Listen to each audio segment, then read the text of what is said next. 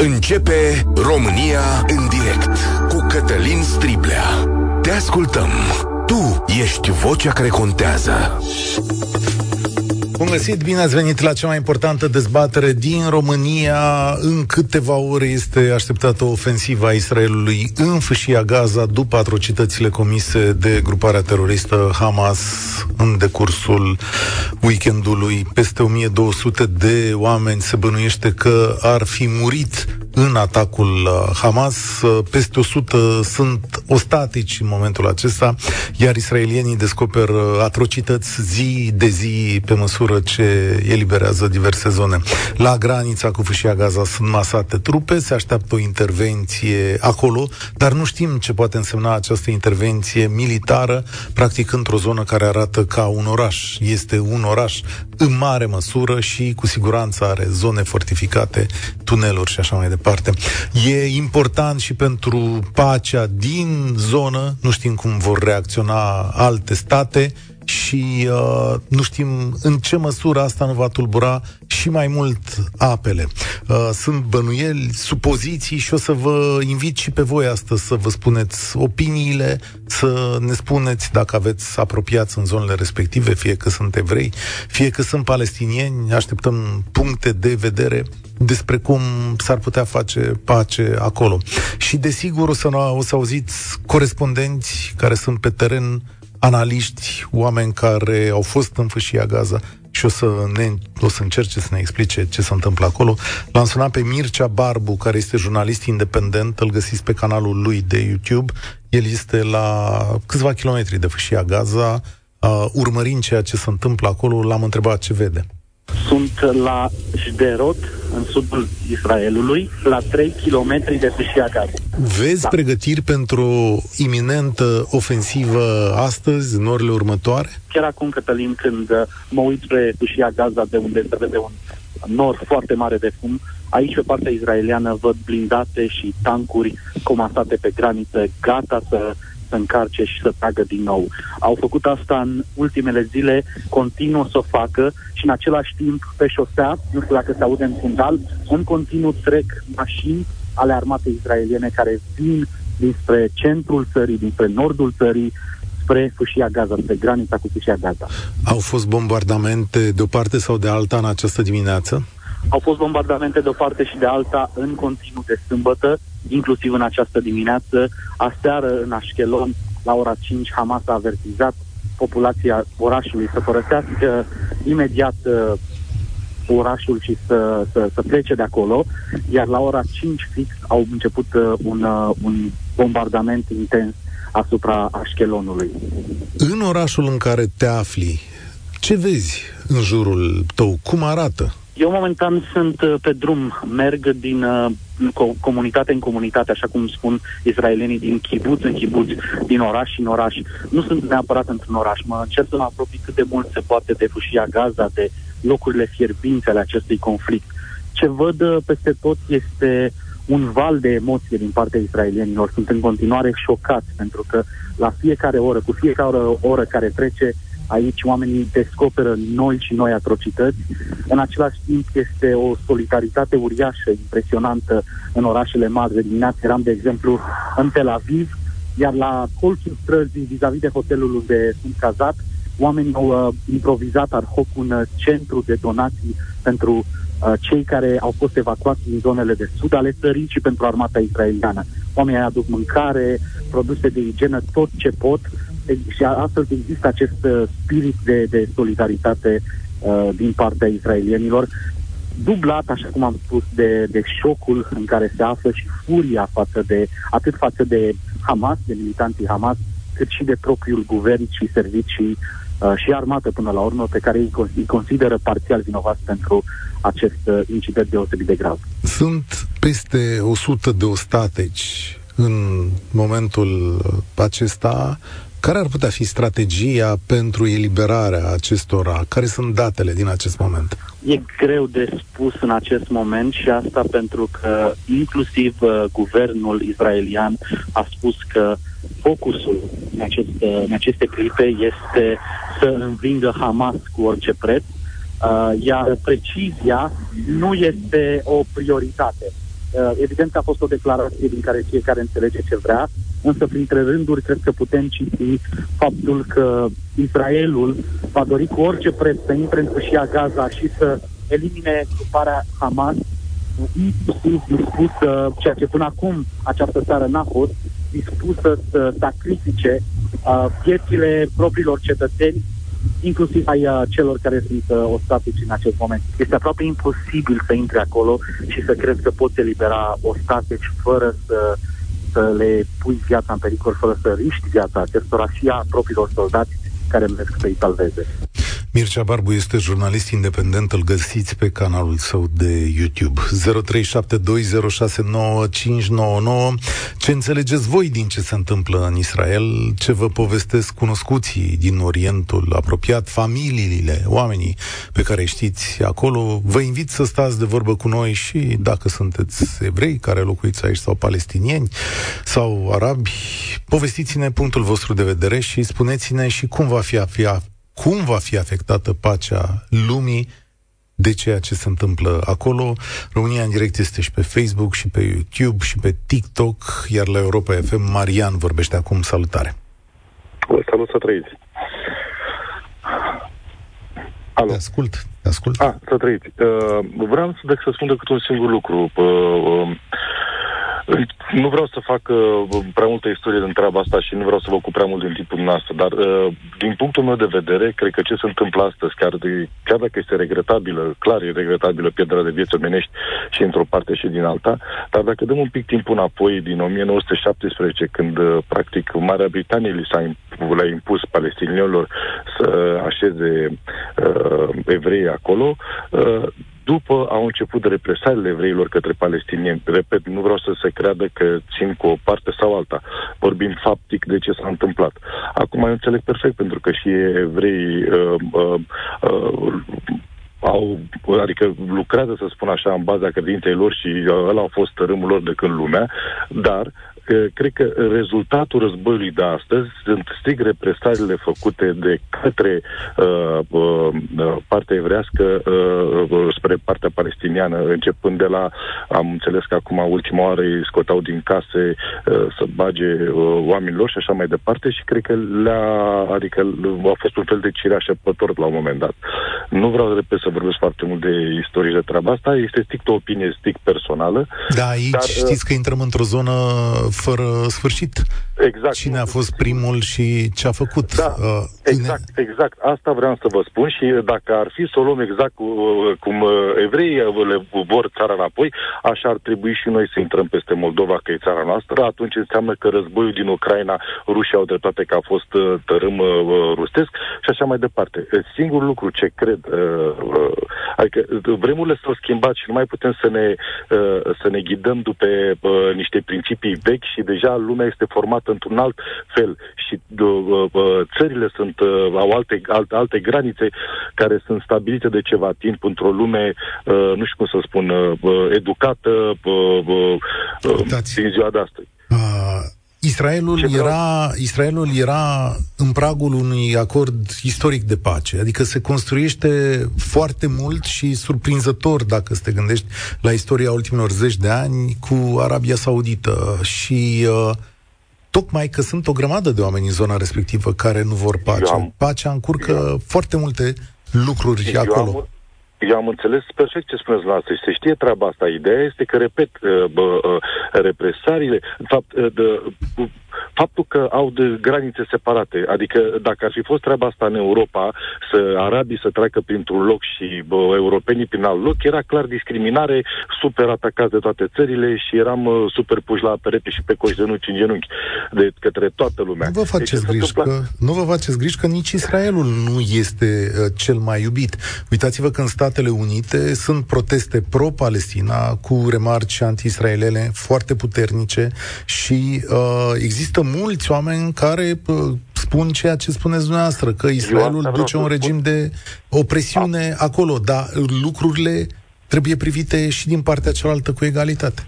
Eu am înțeles perfect, dar repet, este ca un vulcan care să te să movnească și până la urmă a bubuit. Asta e ideea. Repet, e regretabil pierderea de vieți omenești în ambele tabere. Clar, poate că nu trebuia să procedeze așa. Nu suntem noi în măsură să luăm decizii pentru ei sub nicio formă. Noi doar vorbim vorbe uh, și pe la colț de stradă și așa mai departe. Noi, ca români, noi nu suntem în stare uh, să avem o opinie nici pentru legile care se întâmplă la noi, dar să mai avem o opinie pentru da, putem să avem o opinie. Mulțumesc tare mult, Marian. Eu vă încurajez să aveți opinie. Asta este noua ordine mondială propusă de Iran și Rusia, ni se scrie. Americanii nu pot pune piciorul pe pământ sfânt pentru că asta duce la nebunie în lumea arabă. La fel ca ucrainienii, israelienii sunt singuri.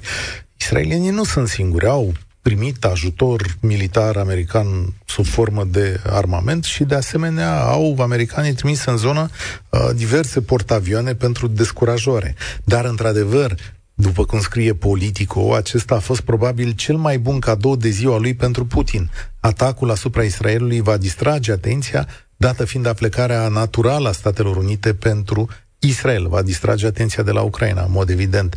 Sperăm că asta nu va avea un efect dramatic asupra sprijinului pentru Ucraina, dar bineînțeles că va depinde mult și de durata conflictului din Orientul Mijlociu, spune un diplomat sub uh, anonimat pentru această uh, prestigioasă publicație. Alin, salutare, bine ai venit la România în direct. Salut! Uh, îmi permit să vă salut astăzi pentru că îi salutul consacrat aici în Israel. Eu lucrez în Israel. Înseamnă pace și cred că pacea e ceea ce ne dorim toți. Salutare! Uh, ce pot eu să vă spun?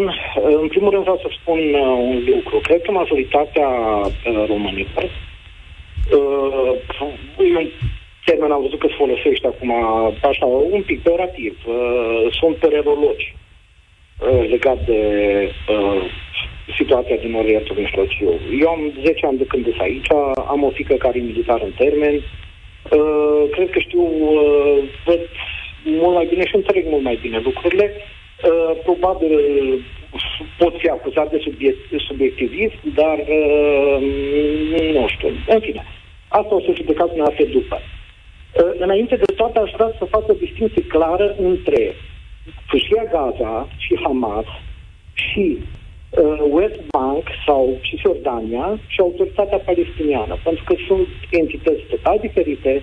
În primul rând, cei care vorbesc ar trebui să știe unde se află pe hartă, să vadă cum e situată Fâșia Gaza, să înțeleagă Uh, și nu ar fi rău poate să, să uite puțin în trecut și să observe faptul că, spre exemplu, de când suntem noi aici, uh, toate atacurile și-am avut. În al doilea an de, de când, după ce am emigrat, am avut uh, o lună de bombardamente continue. Au fost exclusiv de la Hamas, despre Gaza. Uh, nu au fost uh, rar, foarte rar, uh, au fost, au fost și evenimente în Cisjordania, dar mult mai rar, deci nu se poate uh, face o comparație între cele două. Uh, în alte ordine de idei, cred că legat de ceea ce, ce urmează, mi se pare cel mai important să se facă un coridor, coridor de evacuare despre care se vorbește uh, și despre care discută Statele Unite, Egiptul și uh, Israelul, uh, pentru că viața civililor e importantă. Uh, e o emoție cumplită. Până la urmă, Israelul a pierdut mai mulți oameni în, acum decât în războiul de șase zile. Un război în care era atacată de Egipt, de Siria și de Iordania. Emoția e foarte puternică, dar eu sper din tot suflet că intrarea în Gaza, nu știu, o să mai, o să mai existe un uh, geniu militar care să, să facă o operațiune militară de ce nu operațiune interne.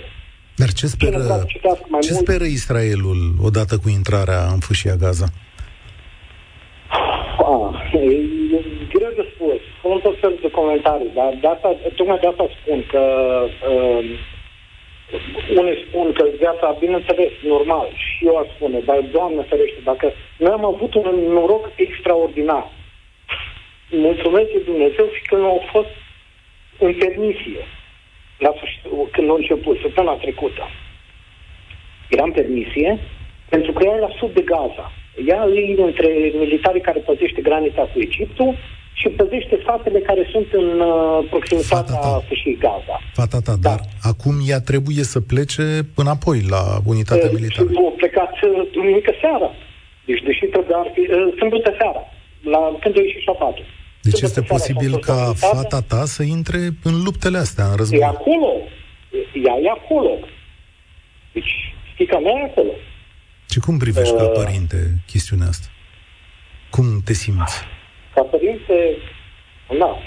În primul rând, avem uh, niște, am stabilit niște reguli de, de trei ori pe zi să ne, să ne trimită și noaptea, dacă cumva ies în patrulare sau în pază, să ne trimită uh, doar un mesaj, să știm că e bine. Și, și un, un singur punct sau, nu știu, ceva, un mesaj să știm că e bine.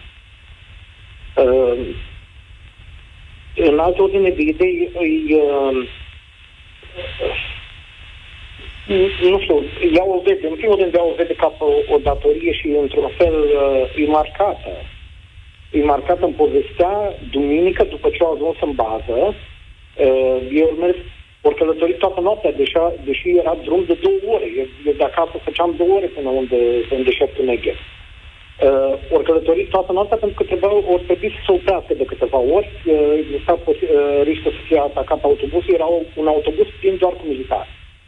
Uh, toată noaptea și au ajuns dimineață. Din, a doua zi au făcut curat în baza lor. Uh, nu au mâncat până mai târziu, hra- au mâncat doar hrană rece, pentru că bucătăria era plină de sânge, de la cadavre și de la răniții care, care au fost, au fost uși acolo.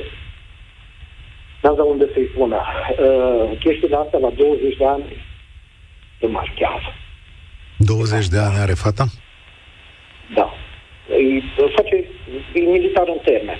Ce ți-a scris? Și fetele fac armata uh, 2 ani și 8 luni face ea, e combatant. Ce, ce, ce ți-a scris?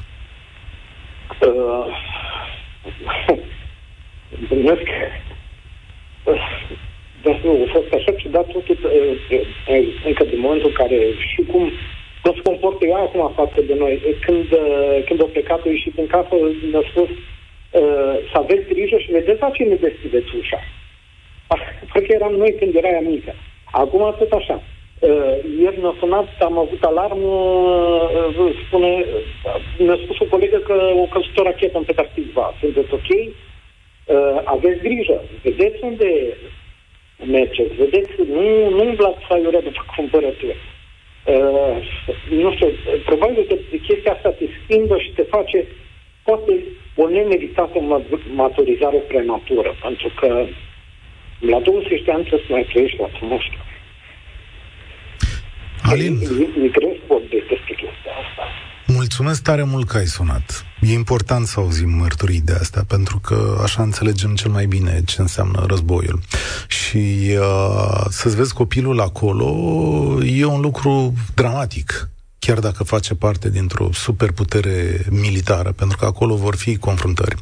Îți mulțumesc tare mult și uh, te invit să mai suni, o să mai vorbim despre asta. Mulțumesc tare mult. Știu că Ioana pe fir. Vreau să vedeți uh, cum să vedem partea cealaltă. L-am sunat pe Gabriel Bejan, jurnalist la Hot News, care a fost în fâșia Gaza și l-am rugat să-mi descrie cum arată locul acolo, cum arată Gaza. Și ascultați-l un pic. Arată rău în principiu, deci este, nu, nu poți să nu, să, să, nu poți să ignori faptul că e, e o zonă destul de, de mică și uh, o populație foarte numeroasă.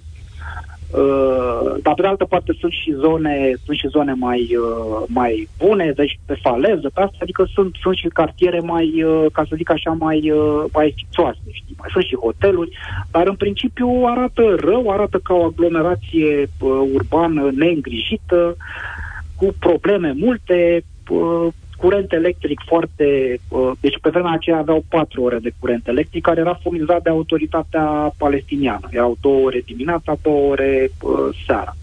La ora 10 se, se închidea curentul electric, uh, naș, și, dar cei mai mulți oameni aveau generatoare. În rest, așa ce să spun, uh, oamenii erau de toate felurile, adică nu toată lumea e săracă, mulți, unii o duceau bine, chiar medicii ăștia cu care, cu care am intrat noi în contact, uh, chiar unii dintre ei aveau o, o companie care uh, construia chiar un spital privat în, în fâșia Gaza, făceau și făceau și comerț cu de aparatură medicală. Uh, deci asta zic, aveau, păreau niște mai prosperi, așa. Gabi, în comparație cu alții. Da. Gabi Bejan, se spune foarte des următoarea frază în, în presă, se spune așa, Hamas deține controlul în fâșia Gaza. Ce înseamnă, de fapt, acest uh, control?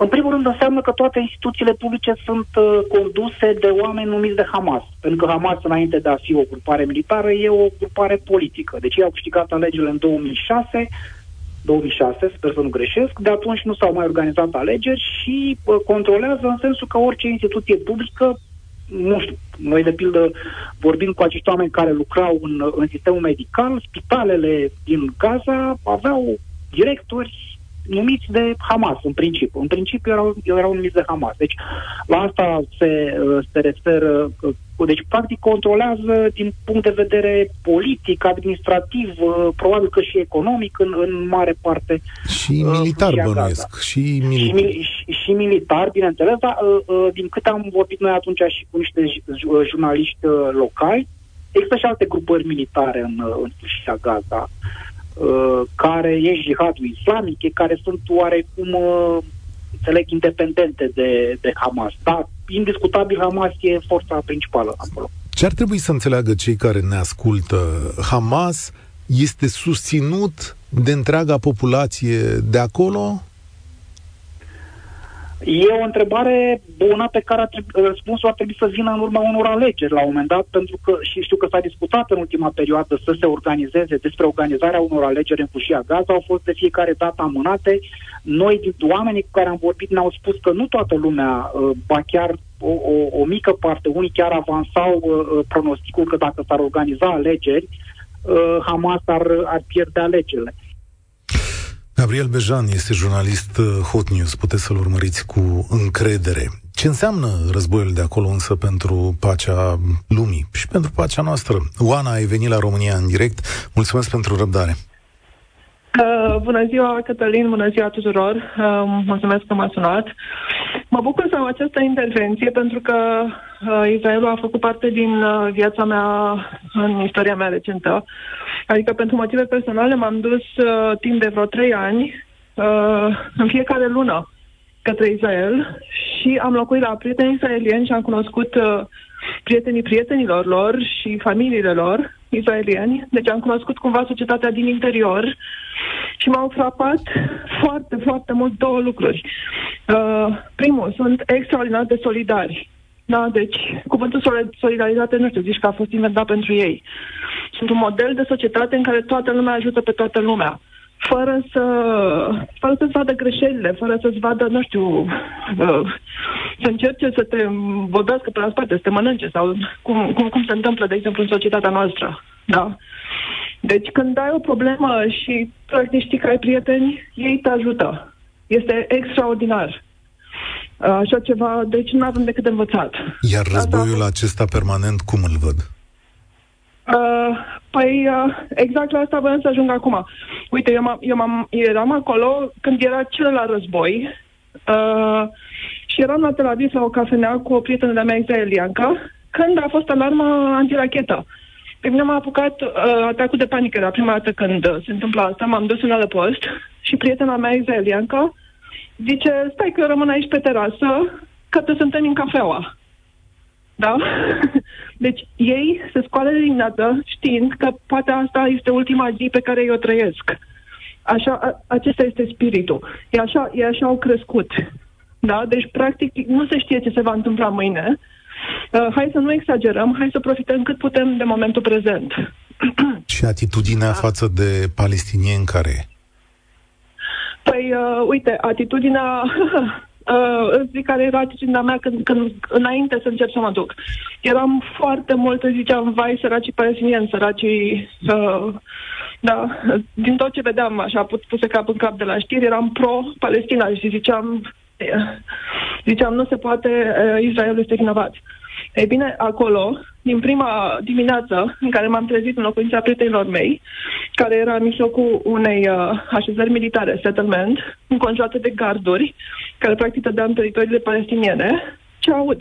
Incantații pe loud uh, speakers, de la moschei în care se spuneau uh, moarte israelienilor și uh, și să hai să facem jihadul. Deci genul ăsta, ca în Iran, nu știu, educație uh, efectiv uh, contra. Adică acolo, în, în acele teritorii, copiii învață care e dușmanul lor de moarte și că trebuie să-și dea viața pentru a uh, nimici acest dușman. Deci asta este situația, asta este atitudinea israelienilor față de palestinieni și anume să se apere. Ei asta fac, practic. Ei se apără de cineva care crește știind că Israel este dușmanul lor. Acum îți citesc din Magda Grădinaru, o jurnalistă foarte experimentată în politica externă. Zice așa, nu toți palestinienii din fâșia Gaza sunt înrolați în Hamas, nu toți susțin terorismul sau sunt teroriști, toți palestinienii din Gaza sunt însă prinși la mijloc și n-au cum să se retragă din acest rol greu, de vreme ce din Gaza nu se iese. Știi că majoritatea populației de acolo nu poate să iasă din Gaza. Da, știu. Asta a fost... Deci genul ăsta de atitudine am avut, am avut-o și eu înainte să mă duc acolo și să experimentez uh, cum dintr-o dată, știi, încep să explodeze rachete.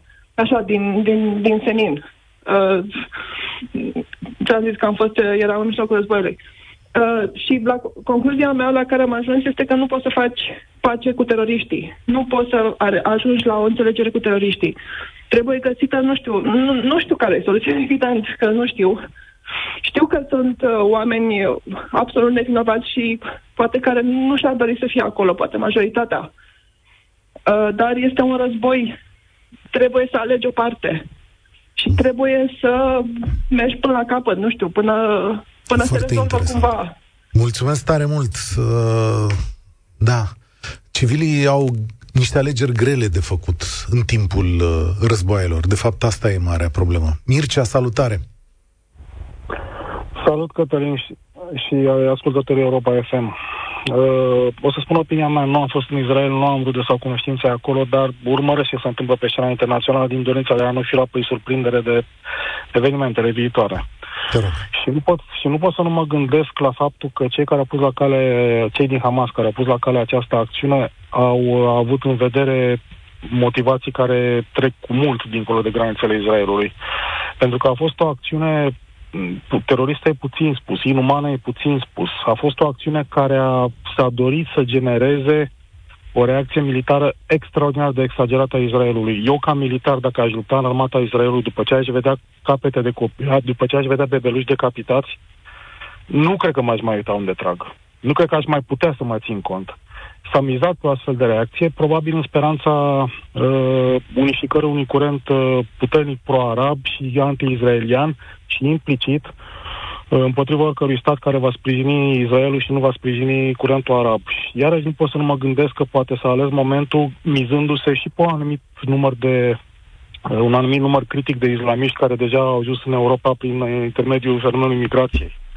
Deja avem milioane sau zeci de milioane de islamiști în Europa, deja în Franța, care totuși este un stat destul de pro-arab. În Franța s-au, uh, uh, au fost interzise două manifestații de susținere a palestinienilor, repet, în Franța ieri sau la altele am citit știrea. Uh-huh. Și nu pot să nu mă gândesc că acest conflict practic vizează lumea civilizată sau ce a mai rămas din ea. Dacă vă uitați pe o hartă a Europei, un uh, ziarist polonez, Daniel Fubert, dacă mi-am bine numele, a postat rapid după intervenția Hamas în Israel, a postat rapid o hartă a Europei în care a marcat cu roșu zona de sud a Europei este asaltată prin migrație din Africa, zona de est este asaltată de mișcările Rusiei în Ucraina și zona de Uh, să zicem, mare măsură, o fereastră deschisă, zona de uh, sud, sud-est este asaltată acum de conflictul care se, pre- se prefigurează în Orientul Mijlociu. Iar zona evident. de este oceanul. Nu vi se pare interesant că Europa, așa proastă cum e, e totuși cea mai atractivă e... zonă E ultimul bastion al civilizației. America deja e pierdută sau câștigată, depinde în ce parte se privești lucrurile. Pentru că America se zbate da. între o politică, între un fenomen denumit politica corect, care eu să cenzureze până și Biblia în școli, cenzură care nu va duce oricum la nimic bun, niciodată, indiferent de scop și motivație, și o Americă care se zbate între președinte cu grave probleme cognitive și altul nebun după bani. Uite, deci, e, e, o descriere, e o descriere pe care o accept uh, ultima, parțial, ca să zic așa, ultima, dar... ultim, ultima opinie. Mă uit cu groază cum niciun lider mondial nu vede că tot ce s-a construit bun după al doilea război mondial se distruge încetul cu încetul și dispare. Sau să, sau să se, modifică, se modifică, Cristian. Așa e, suntem, Europa este asaltată și va trebui să hotărâm noi, civilizațiile europene, că suntem împreună, ce fel de garduri construim. Dacă îi primim pe oamenii aia, cum îi primim, dacă îi lăsăm în afară să moară pe mare. Soluția este foarte simplă, dar trebuie să existe voință politică. Și anume? Primesc pe, orice, primesc pe oricine în casa mea, dar în respect regulile casei. Punct.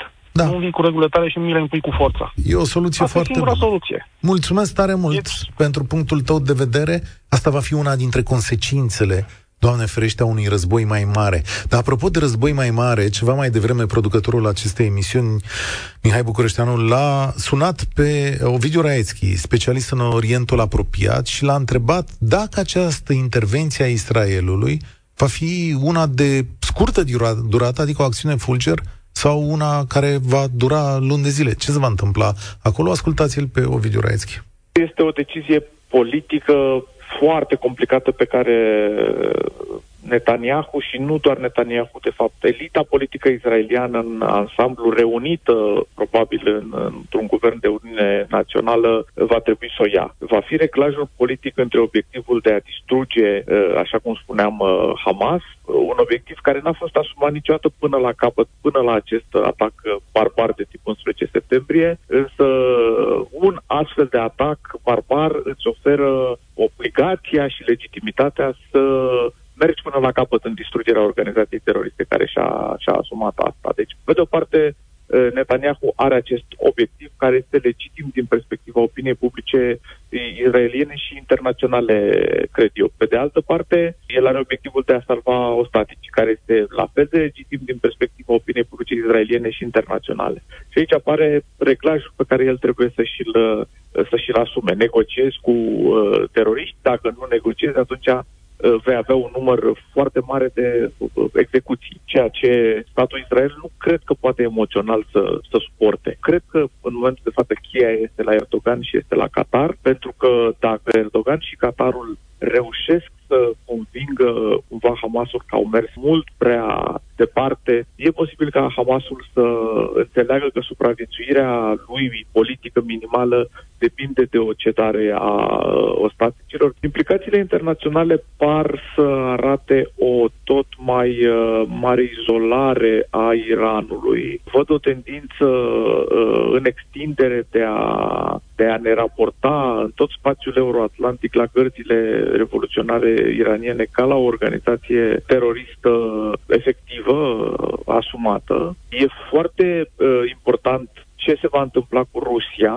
Rusia ar putea să aibă tendința să revină la vechile sale politici din Orientul Mijlociu, cele de până prin anii 80, când a susținut uh, ferm tabăra arabă și a avut politici uh, militare anti-israeliene categorice, mai ales în 67 Uh, și chiar și în, uh, și în 73, dar uh, e drept că după anii 80 și mai ales după prăbușirea Uniunii Sovietice, Rusia și-a schimbat politica, a permis evreilor ruși să emigreze în Israel, să facă la rândul lor alia, unde au devenit foarte influenți, inclusiv politic, și Rusia a încercat să-și asume cumva moștenirea uh, unui lucru bun făcut de Armata Roșie, un, unul din puține lucruri bune făcute de Armata Roșie în cel de-al doilea război uh, mondial, și anume eliberarea lagărului de la Auschwitz și, în general, a lagărilor de concentrare uh, naziste.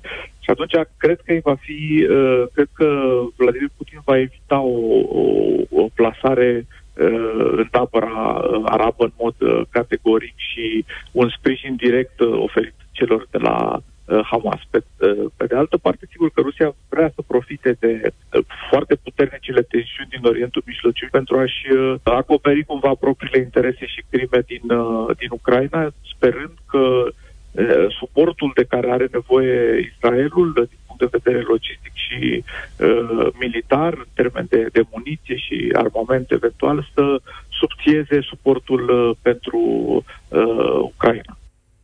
Ovidiu Raeschi este expert în Orientul apropiat, unul dintre experții buni în zona respectivă. Cristian, salutare! Cred că te-am confundat mai devreme, vorbisem cu Mircea. Da. Salut, îmi cer scuze. Uh, bună ziua! Uh, vreau doar să punctez două lucruri, cel puțin așa cum le văd eu. În primul rând, războiul este uh, vechi și datează din antichitate și are un fundament religios. Uh, zona musulmană și zona Israelului, unde sunt ortodoxi și creștini ortodoxi, acolo practic sunt două, două categorii, sunt total antagonici. Pentru cei care au citit istoria, știu că din cele mai vechi timpuri uh, au fost masacre între cele două entități. Doar că în zilele noastre această religia este folosită ca un instrument politic și este evident lucrul acesta și din păcate este uh, practic fundamentul pe care se bazează e că lipsa de educație, știm de exemplu că în zona musulmană la școală se studiază întâi Coranul, ceea ce practic schimbă o uh, uh, ierarhia valorilor umane. Deci dacă pentru noi în Europa este de neconceput și cheltuim uh, foarte mulți bani pentru salvarea unei vieți, să nu uităm că în zona musulmană sunt adulți care își pun, uh, pun bombe de gâtul copiilor și trimit în atentați de sinucigași. Da, dar asta nu, nu caracterizează o religie întreagă. Pentru că dacă ar fi așa, îți aduc aminte de meșterul Putin, care, ortodox fiind și creștin, a început un război în care creștinii au pus mâna pe arme și au fost... Așa este, dar că un lucru negativ nu poate folosit ca justificare pentru un alt lucru negativ. Da, dar nici nu poate spune că religia este cauza acestui lucru. Eu, când a început războiul, m-am uitat și eu și am încercat să citesc câte ceva despre fâșia Gaza și am citit că în momentul în care s-a semnat tratatul în baza căreia de, a, s-a instituit acea zonă din fâșia Gaza, care a fost dată spre administrare uh, OEPOLE, dacă țin bine minte, S-a dorit ca acea fâșie Gaza să devină o zonă prosperă, s-a dorit ca acea fâșie Gaza să aibă, să crească economic, dar din păcate, spre deosebire de Israel, care s-a dezvoltat foarte tare, acea fâșie, oamenii din fâșia Gaza au fost ținuți în sărăcie, în lipsă de educație. De și ce? dependență față de Israel, ceea ce a fost exact un teren fertil pentru radicalizare acolo. De asta și da, dar vedeți Hamas. că ei aveau, ei, mă scuzați că vă întrerup, ei aveau posibilitatea de a merge de a, munci, de a munci în Egipt, dar au preferat să meargă să muncească în Israel pentru că salariile erau de 10 ori mai mari. Da. Ca să nu monopolizez discuția, vreau să mai uh, punctez încă un lucru. Părerea mea de ce Israel a fost prins nepregătit, să nu uităm și nu, uh, să nu uităm că Israelul, uh, aceste evenimente survin la finalul unor uh, mitinguri sau unei manifestații de lungă durată. Societatea în Israel a fost divizată datorită legilor, acelor legi pe care încerca să le impună premierul Legate Netanyahu. de justiție, legate de justiție. Exact. Dar Practic nu uitați care... și cine sunt colaboratorii lui Netanyahu. De exemplu, la vârful Ministerului de Interne este un domn care pare a fi adus din aur, așa știi, adică este populist, nepregătit, radical de-a dreptul, cu acțiuni violente la adresa altor politicieni de-a lungul ultimilor 30 de ani și un domn care nu a mai avut nicio funcție publică până la data asta, adică un om complet nepregătit pentru o astfel de funcție. Exact. Și cu siguranță că astfel de legi care practic deschid ușa unui regim iliberal divizează societatea. Și s-a văzut foarte bine că foarte mulți oameni, sute de mii de oameni au manifestat săptămâni întregi. Cu siguranță serviciile secrete au fost, poate nu în totalitate, dar au fost atente și pe partea internă. Se întâmplă, e, e chestiune de abeceda lucrurile acestea, pentru că automat, pe baza unor manifestații care pot descalada, se poate destabiliza din interior țara. Mulțumesc. Și atunci Mulțumesc tare mult pentru explicații. Sunt foarte bune. Ceea ce este clar e că vor fi multe tulburări în zona respectivă și nu știm cât vor dura. E greu de crezut, spun personal, că o intervenție de genul acesta într-o zonă complet urbană și fortificată de-a lungul ultimilor ani poate să fie una scurtă. Probabil va fi una lungă.